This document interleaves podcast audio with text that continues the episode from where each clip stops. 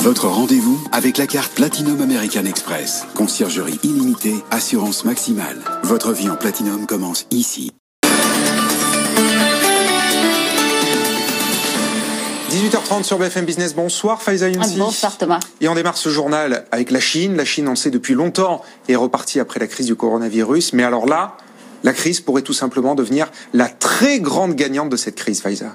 La Chine pourrait en effet devenir la première puissance économique devant les États-Unis plutôt que prévu. Selon le think tank britannique CEBR, la Chine rebondira à un rythme plus soutenu que son rival américain dans les cinq prochaines années, ce qui va lui permettre de réduire l'écart avant de prendre le leadership de l'économie mondiale en 2028. Les précisions de Paul Marion. En 2028, le PIB chinois devrait dépasser celui des États-Unis d'après le think tank britannique CEBR. 2028, c'est 5 ans plus tôt que prévu dans son dernier rapport, en cause la pandémie qui marque le décrochage de l'économie américaine, en récession de 2% en 2020, alors que la Chine sera l'unique puissance à connaître une croissance positive cette année.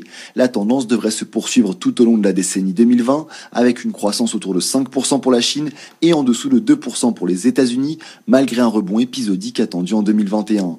Plus généralement, la décennie à venir sera marquée par la montée en puissance de l'Asie, avec l'émergence de l'Inde comme troisième économie mondiale en 2030 et le décrochage de l'Europe. L'Allemagne devrait tomber à la cinquième place, la France stagne à la septième position, alors que l'Italie ne fera plus partie des dix premières puissances économiques en 2030. Le think tank pointe ainsi du doigt la gestion de crise médiocre des Européens et les incite à s'inspirer davantage de l'Asie plutôt que de se comparer entre eux. Et la crise sanitaire ne perturbe pas la fintech française. Contre toute attente, ces levées de fonds ont progressé de presque 20% sur un an, selon les chiffres de l'association France FinTech, qui vient d'en dresser le bilan pour atteindre 830 millions d'euros cette année. Alors, deux pépites ont largement contribué à cette performance. C'est Lydia et Conto, qui ont levé à elles seules 225 millions d'euros cette année. 18h32 et on poursuit avec les chiffres spectaculaires du Drive cette année, Faiza. Les grandes enseignes de supermarchés ont toutes vu cette activité explosé avec l'arrivée de l'épidémie. Alors elle a modifié les habitudes des Français. Pierre Kupferman, ils sont de plus en plus nombreux à faire leurs courses en drive. Ah oui, c'est net hein, quand on regarde les chiffres qui ont été révélés par euh, le spécialiste du secteur qui s'appelle Olivier Dever.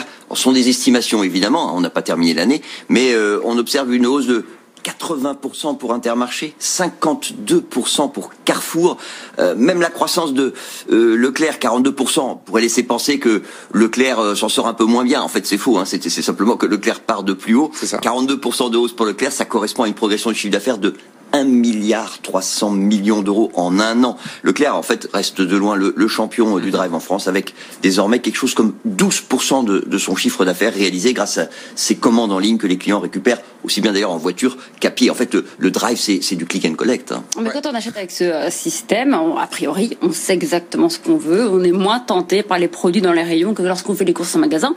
Est-ce que du coup, ça entraîne une baisse globale des ventes pour les supermarchés? C'est pas ce qu'on observe cette année.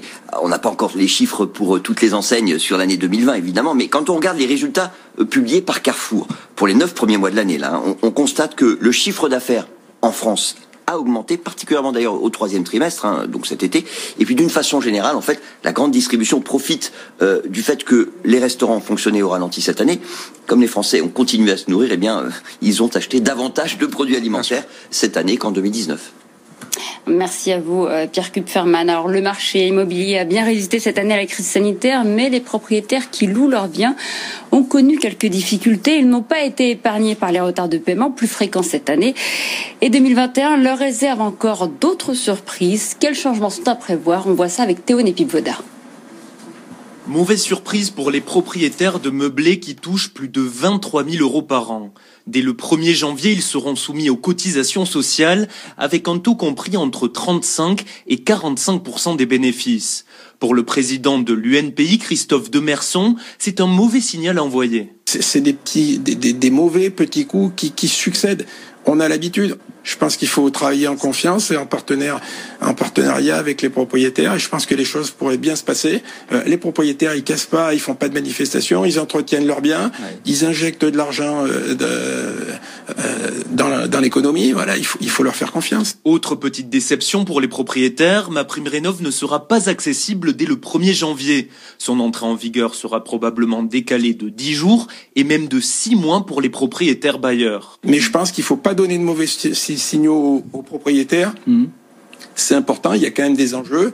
Euh, il y a des gens qui ont fait de devis, ils ont lancé les travaux, et puis maintenant, et si l'argent vient pas, hmm. je veux dire, il, il faut tenir et, ses engagements. Et les années qui suivent pourraient être encore plus sombres pour les propriétaires. La Convention citoyenne a mis une proposition sur la table pour 2028, interdire tout simplement la mise en location des passoires thermiques.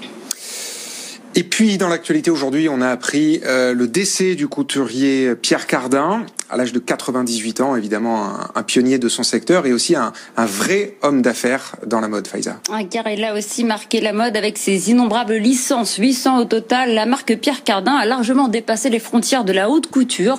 On trouve ainsi des réveils ou des briquets Pierre Cardin, un business lucratif, mais qui a dégradé l'image de marque de la maison. Gauthier Lebret.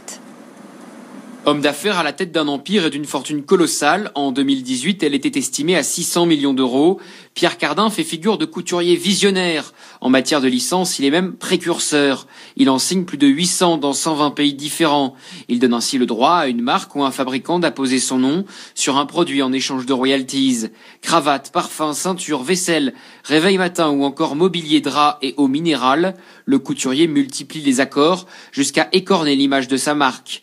Des sardines et du poulet rôti Pierre Cardin étaient même vendus au Portugal. Son goût pour les licences est même devenu un cas d'école. En études de marketing, les élèves apprennent la cardinisation. Cette pluie de contrats lui vaut le mépris du monde de la mode. Lui revendique son indépendance. J'ai toujours été le patron de ma maison, j'étais libre. Les autres, c'était Arnaud Pinault. Je suis un self-made depuis le départ, disait-il en 2019. La cardinisation. Boeing sera peut-être la Boeingisation un jour. Boeing, en tout cas, termine l'année avec le retour de son 737 MAX dans le ciel. L'avion est en train de réaliser son premier vol commercial aux États-Unis depuis 2019 avec la compagnie American Airlines. Il a décollé tout à l'heure de Miami avec une centaine de passagers à bord. Il doit arriver à New York dans quelques minutes. Et puis un an et demi après son ouverture, le seul magasin Ikea de Paris, de Paris est contraint à se réinventer. Situé à la Madeleine, il va fermer demain soir pour un mois et demi de travaux. Objectif, revoir totalement le parcours client. Merci beaucoup Faiza, Faiza Younsi pour toute l'actualité. On vous retrouve à 19h30 pour un nouveau journal. BFM Business à Nice 104.4.